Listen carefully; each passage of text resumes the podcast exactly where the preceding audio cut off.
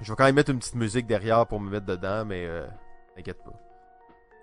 10 ans de jeu. JF, il y a 10 ans, on habitait ensemble, il fallait qu'on torde le bras pour te faire jouer à des jeux de société. Il y a 10 ans, on découvrait à peine Facebook. Personne n'avait de téléphone intelligent, Netflix n'existait pas, et il y avait encore des glaciers en Antarctique. Il y a 10 ans, il y avait les Ameritrash d'un côté, il y avait les Euros de l'autre. Les gens jouaient soit à Arkham Horror ou à la dixième extension de Carcassonne. Il y a 10 ans, quand tu disais aux gens que t'aimais les jeux de table, t'entendais inévitablement des commentaires sur le Monopoly jour de paye destin. Il y a 10 ans, personne n'avait de Calax. Les gros jeux, les gros jeux coûtaient 45$. Puis si t'avais plus que 50 jeux chez vous, t'étais un vrai malade. Il y a 10 ans, je me promenais avec mes gros sacs remplis de jeux, puis je gossais tout le monde pour leur en faire essayer des nouveaux. Maintenant, quand j'en apporte pas d'un party, je me fais critiquer. Il y a 10 ans, la rejouabilité, était le mot d'ordre. Il y avait à peu près 1500 jeux qui sortaient par année. Il y a 10 ans, les premiers jeux sur Kickstarter faisaient leur apparition. Et parlez-moi pas de déchirer des cartes en 2010, êtes-vous fou? Parlez-moi encore moins d'acheter un jeu pour y jouer une fois. 10 ans. Ça passe en un claquement de doigts, mais ça transforme un hobby, ça transforme une industrie. Le jeu de société représente maintenant un chiffre d'affaires de plus de 15 milliards de dollars annuellement. Les conventions les plus grosses du monde sont rendues trop grosses. Le hobby est fragmenté, segmenté. On multiplie les entreprises, les créateurs, les influenceurs et les superstars. Il y a 10 ans, j'avais ri d'un gars parce qu'il avait regardé une vidéo teaser d'un jeu qui venait de sortir. Je me disais que c'était vraiment un sale geek. Il y a 10 ans, chaque fois que je voyais un nouveau jeu, j'étais émerveillé.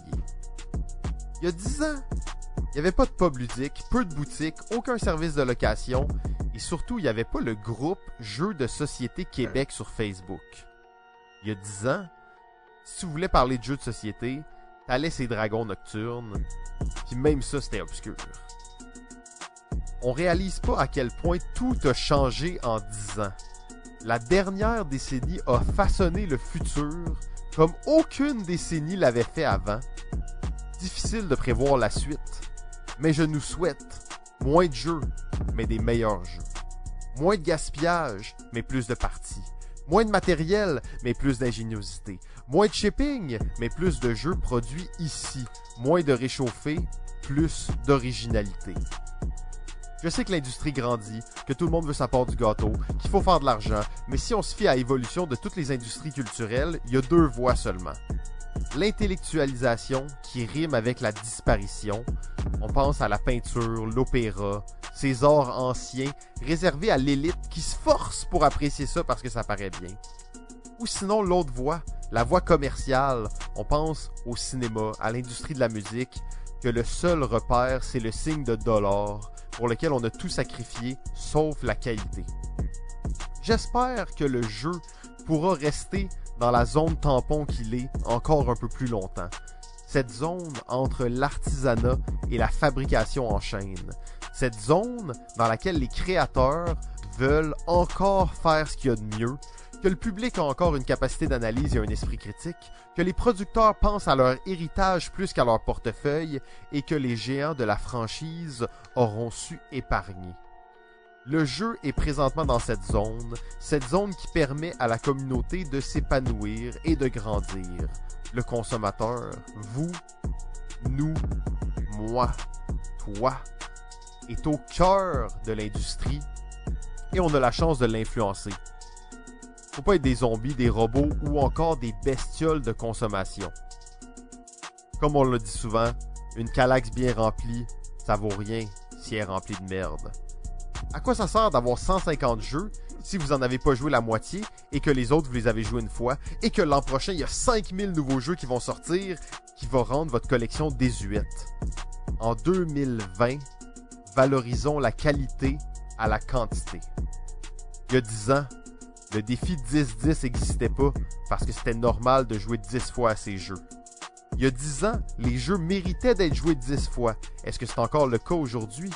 On voit les auteurs et les éditeurs utiliser des stratagèmes de plus en plus élaborés pour que leurs jeux reviennent sur la table. J'ai bien hâte de voir ce que le futur nous réserve. Le consommateur sombre dans la folie tellement que les nouveaux jeux sont bons.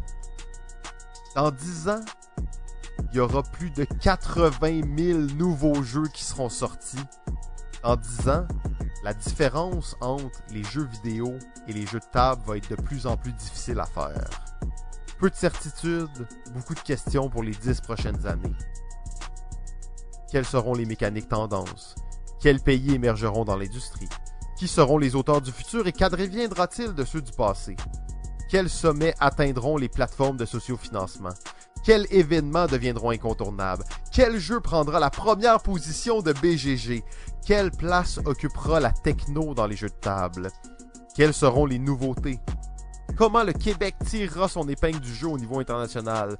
Et surtout, et surtout la question qui est sur toutes les lèvres, où sera Balado Ludique dans 10 ans? En 10 ans, tout a changé. Et même si pour nous, Terraforming Mars, Thomas Dagenel Espérance, Stone Meyer Game, le jeu de draft, ça fait partie de notre quotidien. Cette décennie se clôt avec les médias de masse et le grand public qui commencent tout juste à découvrir la richesse des jeux de société modernes. C'est le début d'une nouvelle aventure. C'est l'arrivée des Européens en Amérique. Oh, oh, ben là, je pouvais pas t'interrompre, là. C'est magnifique, Simon.